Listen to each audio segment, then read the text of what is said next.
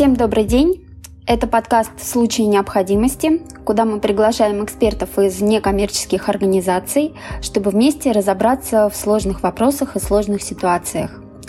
Меня зовут Дарья Яушева, я клинический психолог, основатель лектория «Будет толк», и сегодня в гостях у нас психолог Елена Петрусенко, психолог по работе с детьми, пережившими опыт разлучения с кровной семьей из некоммерческой организации «Подсолнух». Тема нашего сегодняшнего выпуска – безопасность детей и подростков в интернете. Елена, здравствуйте. Здравствуйте. Я сразу хочу вас попросить немножко рассказать о вашей работе, о той программе, которой вы занимаетесь в «Подсолнухе». Наша некоммерческая организация, да, родительский центр «Подсолнух», располагается в Санкт-Петербурге и уже более десять лет занимается поддержкой, помощью молодым людям, подросткам и семьям, где либо родители испытали сиротский опыт, либо это приемные семьи, либо это старшие воспитанники и выпускники учреждений интернатного типа.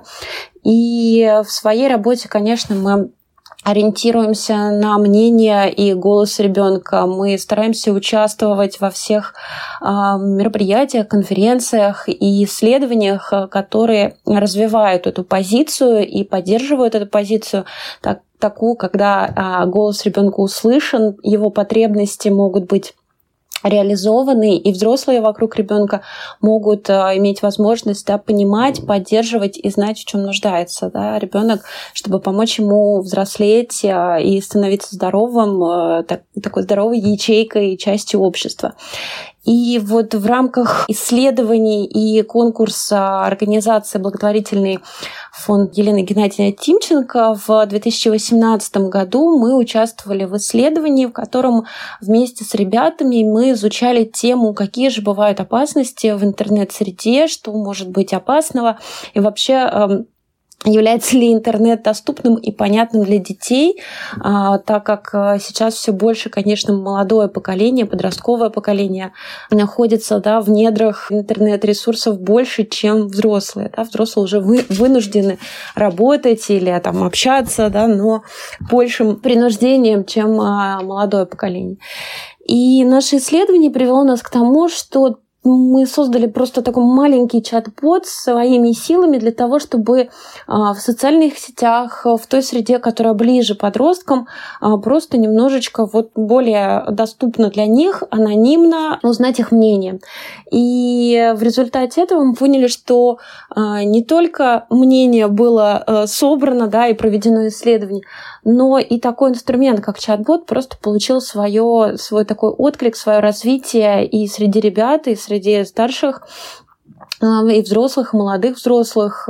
И, конечно же, среди специалистов мы поняли, что это возможность для общения и такого прямого информирования. И вот в девятнадцатом В двадцатом году мы посвятили вот год тому, чтобы развивать чат-бот, чтобы сделать его актуальным и вообще актуализировать тему безопасного интернета, использования, да, общения и вообще безопасности сети не только среди, как профилактика среди подростков, да, но и вообще информирование и просвещение взрослых о том, как это важно, что бывает, случается, и, конечно, мы готовы об этом сегодня тоже с вами поговорить. А если э, к самому предмету перейти, то у меня вопрос есть такой. Какие м, вы выявили реальные угрозы, существующие в интернете для детей и подростков? Как бы вы их определили? Мы их определили очень просто. Это тоже мнение ребят, это тоже исследования, да, с участием ребят. И они говорили о том, что очень часто пишут просто незнакомцы. И э, если даже э, и аватарка, да, и какой-то контент на странице является э, подростковым, да, то есть картинка, имя, возраст, что-то такое, то э, ребята понимают, что это взрослые по контексту, по тому, как э, создалась там, недавно или давно страница, по количеству друзей и по, конечно же, э, лексике собеседника. И говорят, что за последние два года участились такие вот встречи с незнакомцами. У ребят есть четкий паттерн того, как действовать. Да, в основном все отвечают, процентов семьдесят отвечают о том, что такого человека проще добавить в черный список, но остальные тридцать общаются, пытаются взаимодействовать, и чаще всего, конечно, этот взрослый оказывается взрослым, который хотел бы, да, э, то есть это направление называется груминг, да, это сексуальные какие-то подтексты, либо переписки, либо интимные фотографии, либо что-то такое в, в этой сфере, или э, взрослый предлагает ребенку встретиться, потому что есть что-то такое интересное у него по теме, которая интересует ребенка, например, какие-то аниме, игра на приставку, что-то такое. Это, конечно, один из самых распространенных и страхов, и одна из самых распространенных трудностей. Да? Ребята не всегда понимают, как распознать такого человека, приходится общаться. Но есть лайфхаки, можно попросить записать голосовое сообщение, выйти на видеосвязь, и таким образом любого недоброжелателя ребята могут распознать. Да? ВКонтакте дает такие возможности. Дальше идут мошенники, которые предлагают перейти на различные ссылки и могут украсть аккаунт или деньги со счета, если ребенок имеет привязанные какие-то счета в телефоне или еще что-то такое.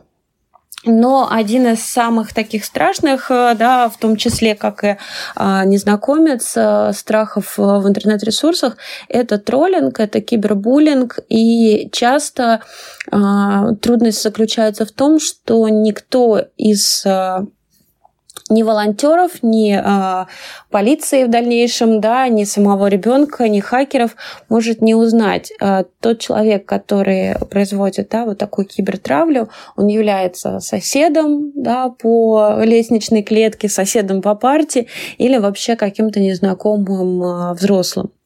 Зачастую, да, такие э, истории, они ведутся с закрытых, да, каких-то аккаунтов или запароленных, или ви пи энов, да, что следов не остается. И, конечно же, это страх, да, что ты будешь осужден в комментариях или за выложенную фотографию, что могут писать гадости, присылать какие-то страшные, не, не, ну, не, неудобоваримые фотографии, видео, и ребенок может просто столкнуться с тем, что он не ожидает увидеть, да, и это не всегда понятно, от кого. То есть вот это один из страхов, что если с мошенником можно как-то разобраться, с незнакомцем тоже можно войти в переписку и, в общем-то, как-то понять, это взрослый или ребенок, то вот кибербуллинг, он, конечно, выбивает сразу из внутреннего такого баланса, особенно подростка, и это один из таких больших страхов. Угу. Вы сказали, что с мошенниками можно разобраться. Каким образом? Как можно здесь действовать? Ну, во-первых, самая главная история – это внимательно смотреть на ссылку. Да? Все прекрасно знают, что ссылка ВКонтакте – это ссылка вэ ка точка ру или .com или эм точка вэ ка. То есть есть четкое название сайта. А ссылки, которые присылаются мошенниками, часто содержат непонятные цифры, буквы. А такая ссылка может содержать даже видеозапись. То есть у вас, вы приходите по ссылке, а дальше запускается камера и снимает вас. Поэтому ссыл, по ссылке лучше не переходить, а спросить у собеседника, а что там? Да, пришли мне скриншот. Если это ваш друг, то он объяснит и спокойно, без проблем сделает скриншот, объяснит, что это за сайт, и вы можете спокойно переходить по ней.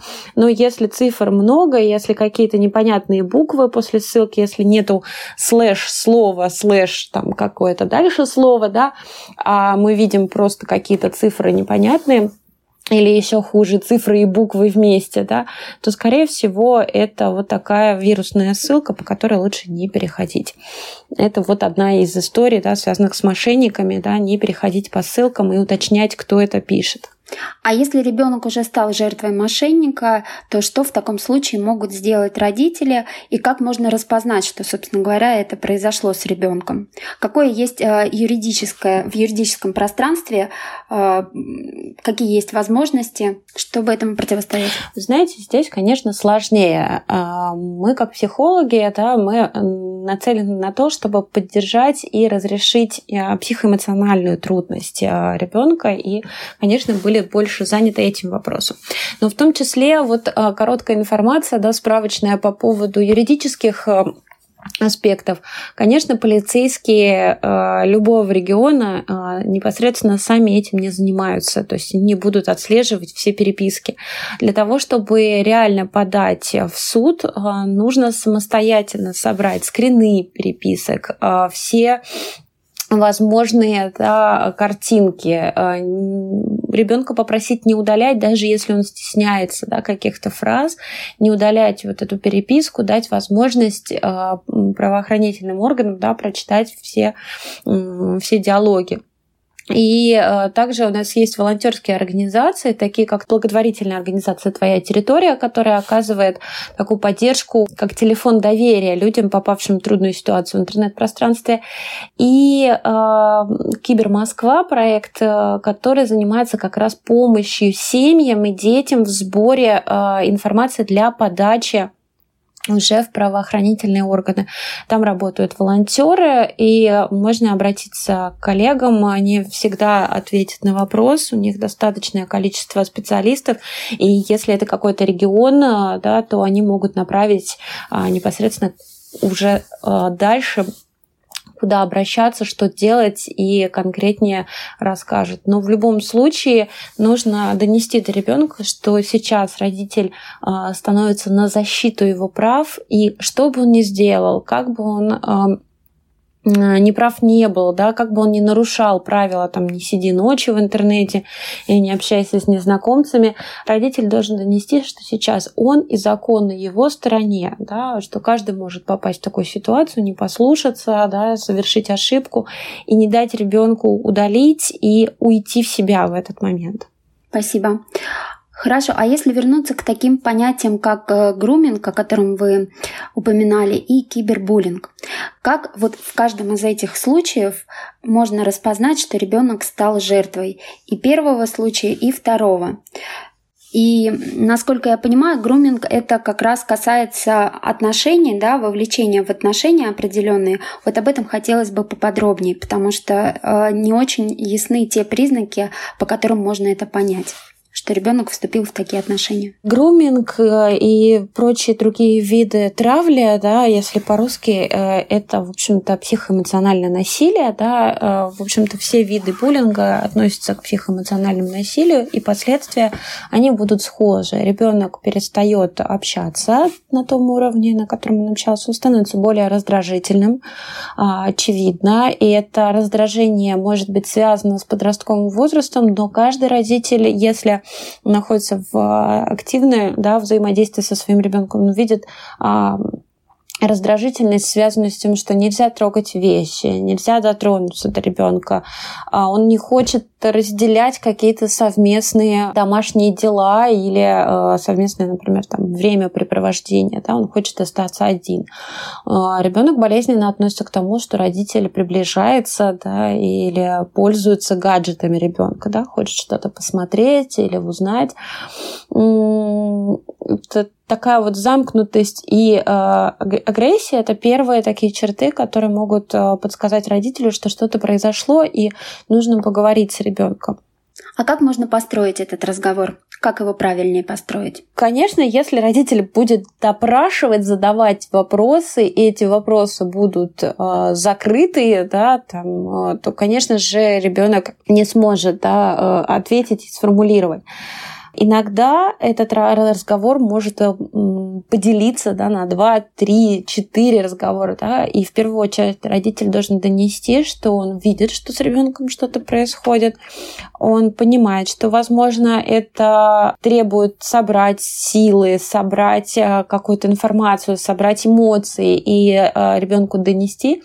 Но родитель должен пообещать, что он не будет ругаться. Нужно донести до ребенка такую э, историю, да, в зависимости от возраста ребенка, от ваших отношений с ребенком, да, от того, насколько критично состояние ребенка. Главная задача — донести, что родитель будет мягок, спокоен и вместе с ребенком подумает, какие дальше действие необходимо совершить, потому что сразу выйти на разговор о том, что ты ходишь смурной и агрессивный, давай говори, что у меня там, да, приведет к тому, что ребенок еще сильнее испугается. И поэтому наша задача как взрослых и специалистов, и родителей донести до ребенка, что чем быстрее наступят меры, да, правосудия, справедливости и вообще разбора ситуации, тем быстрее наступит его собственное облегчение, да, что он тоже сам научится дальше опознавать, предвосхищать опасности и вовремя говорить о них. В каком случае может потребоваться помощь специалиста, психолога? В целом, я бы рекомендовала помощь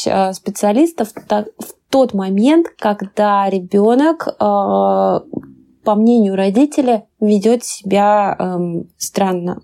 А ведь психолог может не только заниматься раскручиванием и э, работой с кризисными ситуациями. Психолог может помогать в, в примитивных мерах. А тогда, когда нужны э, такие э, задачи реализовать, как э, диалог с родителем, который может в подростковом возрасте как минимум, да, стать э, другим, да, он может стать более опосредованным, более холодным, более отстраненным, и поэтому, э, чтобы достучаться до ребенка и понять, э, как раз увидеть какие-то индикаторы, по которым можно понять, что с ним что-то случилось, иногда психолог нужен, э, в том числе для того, чтобы наладить взаимоотношения с ребенком, помочь родителю стать родителем подростка, помочь ребенку во взрослении, да, помочь предвосхитить семье попадание в такие ситуации, потому что во многом причина, почему дети оказываются в насилии, да, в таком даже вот опосредованном, да, кибербуллинге, это отсутствие близких контактов и поиск этих контактов в интернет-пространстве. То есть это про фрустрированные потребности в семье, правильно я понимаю? Да. Да, это про не только в семье. Ребенок может быть изгоем общества, у ребенка могут быть особенности э, внешние или какие-то другие причины, внутренние, семейные, которые приводят к тому, что ребенок чувствует себя очень изолированно, да, в мире, в обществе и в семье в том числе. Хорошо, если я такой ответственный родитель, да, который пытается отследить то, чем занимается ребенок в сети, как он проводит свое время, то какие у меня есть возможности, что допустимо для меня как для родителя. Например, допустимо ли читать переписку ребенка, является ли это нарушением приватности или это такой, такая мера безопасности. Что здесь допустимо? Все-таки нужно смотреть э, на возраст ребенка в первую очередь. Если э, трехлетнего ребенка мы через дорогу переводим за руку, и даже если он знает, на какой свет переходить, мы никогда его руку не отпустим. Десятилетнему мы начинаем доверять э, самостоятельный переход улицы и уже не наблюдаем за тем, как он это делает. Да? А с пятнадцатилетним можем доверить ему перевести какого-то малыша, в том числе через дорогу, и, и отвести его в детский сад. То, то же самое. Интернет — это тоже пространство, это среда, и здесь очень важно взрослым понять, что интернет — это не то место, куда ходят, да, это не как а, какое-то развле- развлечение или какой-то центр для детей. Интернет — это часть жизни современного человека, и такие же меры безопасности, как а, в окружающем мире, такие же нужно и применять к пространству интернет и сетей, и э, социальных сетей. И тогда это ограничения, которые постепенно снимаются в зависимости от э, возраста и возможности ребенка, да? И тогда, когда родительский контроль, например, для ребенка до одиннадцати лет, это нормальная ситуация, когда родитель поставил ограничения на те сайты, на те ресурсы, на роутере, на браузере, да, на планшете или телефоне, да, непосредственно в самих устройствах расставил настройки, запаролил определенные направления, да, в поисковиках, это абсолютно нормально, да, и не разрешает, например, пользоваться какими-то ресурсами. Здесь родители заботятся о безопасности, потому что в этом возрасте ребенок не может самостоятельно принимать какие-то решения и опирается на мнение взрослого. И здесь также спокойно можно ограничивать время посещения интернета до там, трех часов в день, и это абсолютно тоже нормально. Чем старше ребенок, тем больше у него потребностей в общении, во взаимодействии и в самопрезентации. Это потребности возраста, и поэтому здесь нужно обсуждать с ребенком, какие именно ограничения снимаются, что ребенок берет на себя, какие ограничения будут восстановлены, да, или возобновлены, если ребенок не соблюдает договоренности. То есть чем старше ребенок, тем меньше, да, должно быть каких-то ограничений. И, конечно же, читать личную переписку – это вопрос, конечно, нарушение личных границ.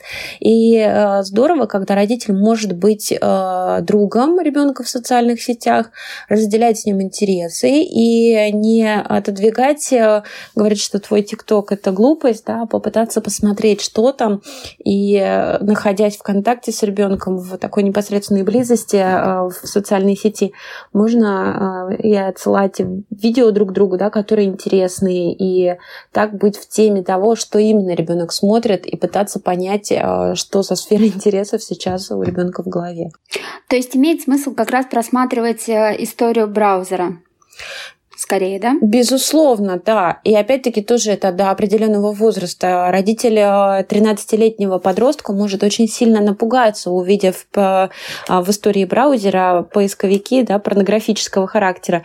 Но если мы пойдем к врачу и поговорим о том, нормально ли это, что в таком возрасте ребенок начинает интересоваться, да, своим телом, телом других людей и там, активно мастурбировать, то, безусловно, врач нам скажет, что все правильно, пусть лучше это будет спокойно, дома, ограничено и понятно для вас, да, что вы этот момент э, понимаете и какие-то сайты ограничиваете.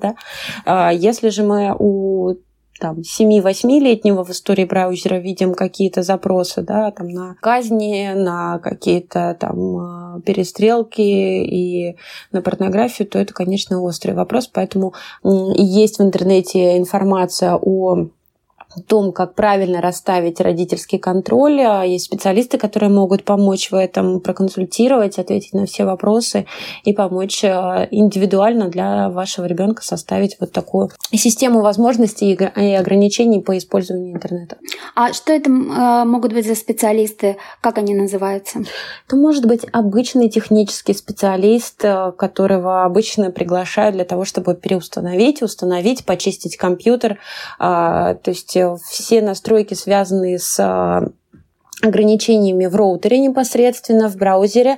Эта информация доступна, и даже каждый родитель может самостоятельно это сделать. Единственное, что, конечно, нужно разобраться с настройками. Вы сказали про превентивные меры. Какими они могут быть? Как создать такую атмосферу, чтобы, во-первых, предупредить разнообразные проблемы, а во-вторых, сделать так, чтобы ребенок мог обратиться к родителю, если у него возникнут проблемы?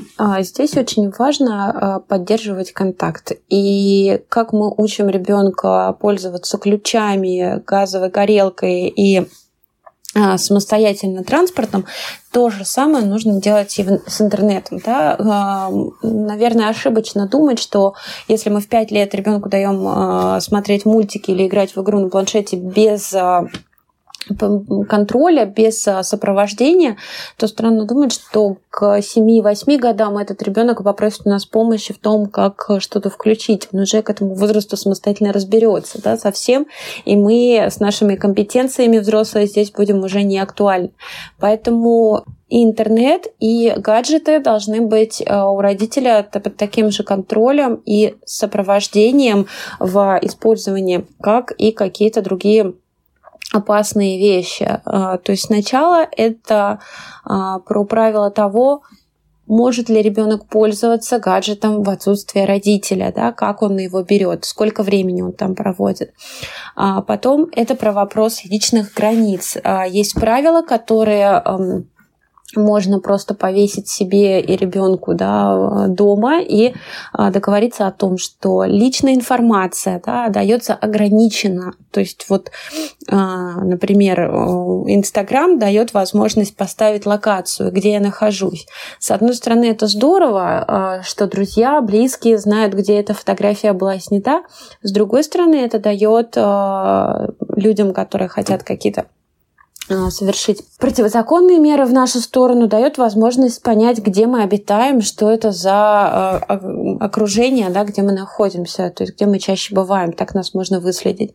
То же самое с контентом и фотографиями. Да. Если мы выкладываем в интернет все подряд, то по локациям, по тому, что нас окружает, тоже можно понять, что у нас находится. Да. Поэтому ребенку нужно внимательно научить относиться к тому, что именно он выкладывает в соцсетях. Сети. Адрес, телефон, школу, контактные данные. Все эти данные могут быть доступны только для друзей. То есть научить ребенка пользоваться настройками приватности. В каждом сейчас аккаунте социальной сети есть такая возможность настройки приватности расставить и сделать такую подробную личную информацию, доступную только для близких друзей. Опять-таки про публикации. Может ли это вызвать проблемы? Может ли кто-то использовать информацию, которую я либо самостоятельно выкладываю, либо создаю репосты, да, с других страниц, какие-то проблемы у меня или у моих близких, или у того человека, чей репост я размещаю. То есть тоже нужно всегда думать, да, что я публикую. Опять-таки, проверка информации, то есть иногда дети реагируют сразу на информацию, она яркая, может быть, интересная, и тут вопрос о том, как научить ребенка этой информацией пользоваться, да, как гуглить, как использовать поисковики, как реагировать на всплывающие окна, которые тоже хорошо закрывать различными настройками безопасности. И здесь ребенок становится более компетентным и более подготовлен к тому, что может произойти и что ему может кто-то написать. И, конечно же, безопасное поведение в интернете сопровождается тем, что человек может не отвечать на сообщение, которое кажется ему обижающим, оскорбляющим, унижающим его достоинство. Да? Если человек вписывается в переписку, опять-таки он должен понимать последствия, что он может быть еще сильнее унижен, удален из группы, на него может какая-то быть волна негатива, и в итоге его страницу могут взломать. То есть это тоже такие вот вещи, которые можно говорить с ребенком. И самое главное, что домашние занятия, связанные с учебой, домашними обязательствами, базовыми вещами, как питание, спорт, сон, эти вещи не должны страдать из-за присутствия в жизни там, игр, интернета и прочих вещей. То есть вот чем раньше ребенок начинает познавать эти правила, да, так же, как и правила, как переходить улицу или пользоваться общественным транспортом, так он будет более осведомлен о том, какие могут быть трудности, опасности. И как только он сталкивается с этими трудностями, он может понимать, что стоп, да, мне родитель об этом рассказывал, или учитель в школе, или мой знакомый. Я, пожалуй, пойду и расскажу об этом взрослому, потому что я с этим столкнулся. Угу. А если сфокусироваться на том времени, которое вот в зависимости от возраста ребенок может проводить в сети, вообще с гаджетами, без ущерба здоровью, то какими могли бы быть эти цифры? В любом случае все цифры индивидуальны. Нужно смотреть на режим дня ребенка. Если ребенок занимается активно спортом, посещает очную массовую школу, мы понимаем, что у ребенка меньше времени на отдых, и вот такой отдых в виде просто сидения в интернете, переписки, это нормально. И если ребенок успевает делать какие-то вещи, отдыхать, полноценно спать, общаться с семьей, то наверняка больше часа-двух в день у него уже не останется на это. Если же ребенок находится на додомном обучении, на дистанционном обучении, у него есть доступ к интернету в любое время. Да? Здесь тоже важно ограничивать тремя-четырьмя часами в зависимости от того, что он там делает. Да? Интернет многогранен.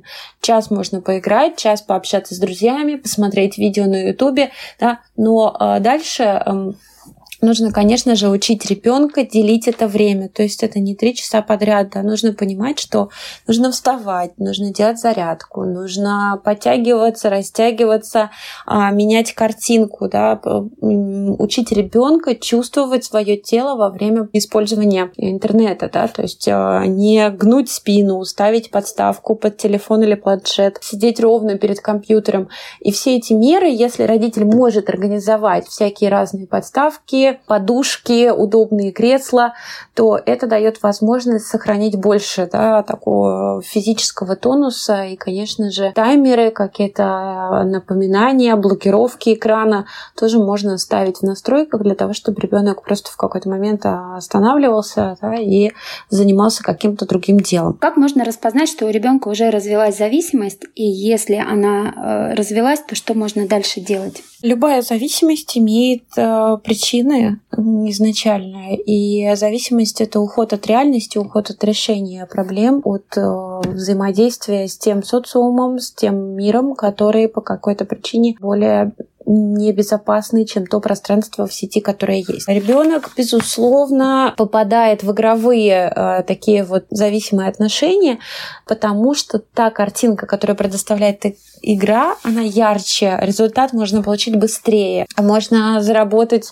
скиллов, можно заработать каких-то средств, можно э, менять их. И, конечно же, это интересно, и на это нужно смотреть как на взаимодействие, которого у детей сейчас нету в реальности. То есть часто дети в онлайн-играх применяют свои знания английского языка, географии, они общаются со взрослыми в доступной среде, в онлайн-пространстве.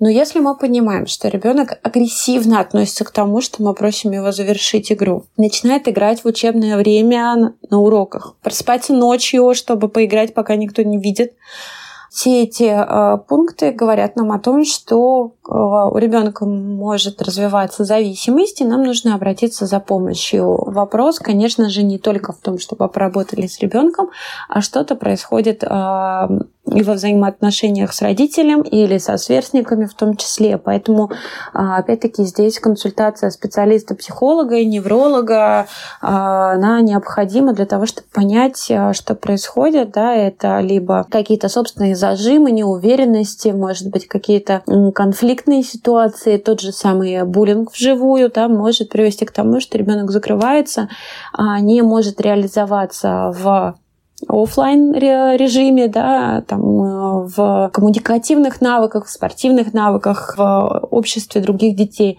И тем самым, таким образом, он уходит в интернет-пространство, где можно создать любой образ и реализоваться намного быстрее. Поэтому наша задача понять, что привело к зависимому поведению, и разрешить эту трудность, а не саму зависимость. У меня еще был такой вопрос, как социальные сети и ай ти-гиганты относятся к вопросу безопасности? Заботятся ли они об этом и предпринимают ли какие-то меры? Я уже говорила чуть раньше о том, что сейчас в каждой социальной сети есть история с приватностью, и каждый человек может настроить приватность. Есть в социальной сети ВКонтакте и в социальной сети Инстаграм заблокировать, пожаловаться на пользователя.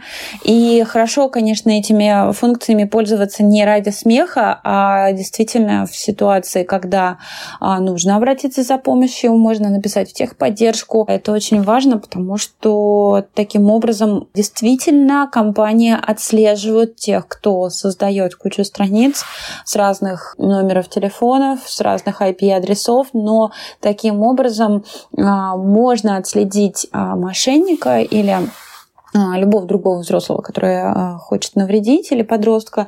Таким образом можно дать некий прецедент, да, для того, чтобы в целом для пользователя, который будет выходить, например, с этого ай пи-адреса, заблокировать доступ в, в эту социальную сеть, чтобы он больше не регистрировался. Ну или найти его по адресу уже реального местонахождения. То есть если вы понимаете, что какая-то агрессия в вашу сторону, мошенники, какие-то непонятные письма, да, представляете, присылаются обязательно и в Gmail ресурсах, и ВКонтакте, и в Инстаграм есть такая возможность написать в техподдержку или обратиться за помощью. А еще тоже вопрос, который кажется очень интересным. В интернете все-таки информации очень много, есть полезная, есть сомнительная, есть откровенно вредная. Как ее научить ребенка различать? Важная история с настройками ограничения. Как только мы э, ограничиваем контент и даем э, все-таки возрастные ограничения э, в настройках своих браузеров, да, ребенку не выпадает информация о каких-то преступлениях, кровавых новостях. И тем самым мы не можем, конечно, ограничить абсолютно все ресурсы, но в большинстве социальных сетей, в большинстве телефонов, гаджетов, да, компьютеров и браузеров есть такие настройки. Привыкая к тому, что э, я вижу, читаю, наблюдаю и там э, использую чистый симпатичный контент для ребенка, который в интернете не видит э, грязи, да, такой вот э, станет неприятный, если э, настройки будут меняться, да, и она будет появляться. Это то же самое, как, в общем-то, и в жизни. Если мы постоянно ходим по подъезду, где алкоголики, наркоманы и маргинальные люди, никто с этим ничего не делает, да, то в какой-то момент мы привыкнем к тому, что они есть, и для нас будет нормальным видеть их все время. А если мы живем в чистом, красивом дворе, то такой человек, который развалился у нас на лестничной площадке, да, и благоухает на всё, на весь подъезд, на всю парадную, будет для нас вызовом, и, конечно же, мы будем принимать меры, да, нам будет неприятно на него смотреть, мы позвоним в милицию или еще куда-то участковому для того, чтобы больше, да, не возникало таких прецедентов. И, конечно же, с интернет-ресурсами то же самое, да, взрослый должен помогать ребенку входить в это пространство, учиться его использовать, и, конечно, ограничения, настройки помогают ограничить и сформировать тот контент, который ребенок может смотреть и понимать для, в рамках своего возраста, для своего развития. Спасибо. И тот вопрос, который я не могу не задать, потому что он был поднят президентом, это вопрос про подталкивание к суицидам. Насколько это действительно распространенная ситуация, и э, что делать, если э, ребенок в ней оказался? Вы знаете, этой темой активно занимаются наши коллеги и партнеры по исследованию, компания «Стиллит». И действительно, за последние несколько лет с помощью, опять-таки, волонтерских, некоммерческих организаций, государственного сектора уменьшилось количество групп в социальных сетях, направленных на склонение, да, к самоубийству, но в целом таких ситуаций аутоагрессивного поведения детей нельзя сказать, чтобы стало меньше. Конечно же, вопрос связан с тем, насколько включен родитель во взаимодействие со своим ребенком. Нельзя обвинять интернет и улицу, и школу в том, что родитель загружен, родитель с утра до ночи на работе, сам устает и не, не понимает, в чем сейчас состоит жизнь, интересы и направление взглядов ребенка. И это вопрос, наверное, тоже к властям о том, как помогать семьям, как помогать подростковым клубам, как как помогать некоммерческому сектору не только развлекать подрастающее поколение, но и просвещать, и просвещать доступным образом, опять-таки, через интернет-ресурсы, через вот такие возможные площадки, которые помогают детям проявлять себя, да, и такие как там, участие в конференциях, участие в каких-то мероприятиях, создать э, площадки для того, чтобы ребенок мог не только в интернет-пространстве, но и в офлайне взаимодействовать, общаться, самореализовываться, даже тогда, когда у него нет способностей, талантов спортивных, музыкальных, а просто ребенку э, будет куда пойти и где пообщаться со сверстниками. Спасибо. А если подытожить наш разговор и сказать одну самую такую важную, самую ценную фразу для родителей, для специалистов, которая касалась бы безопасности детей и подростков в интернете. Какой могла бы быть рекомендация в этом случае? Вот самое ценное, самое важное, что нужно знать, помнить. Мне кажется, самая важная фраза — это про то, что если вам не интересно то, чем интересуется ребенок, и то, что он вам рассказывает, то ему никогда не будет интересно то, что говорите ему вы. И когда мы, взрослые, постоянно в таком формате нотаций, да, и больших таких абзацев пытаемся донести ребенку какие-то догмы, но при этом, когда он приходит и говорит: посмотри, в ТикТоке там пляшут, прыгают, я тоже хочу, и мы говорим: угу, а это как раз про взаимодействие, да, если нам не интересно то, чем живет ребенок, то ему быстро перестанет быть интересно то, что мы ему говорим. Спасибо. Это был подкаст «В случае необходимости». Ведущая Дарья Яушева. У нас в гостях была психолог Елена Петрусенко, автономной некоммерческой организации родительского центра «Подсолнух».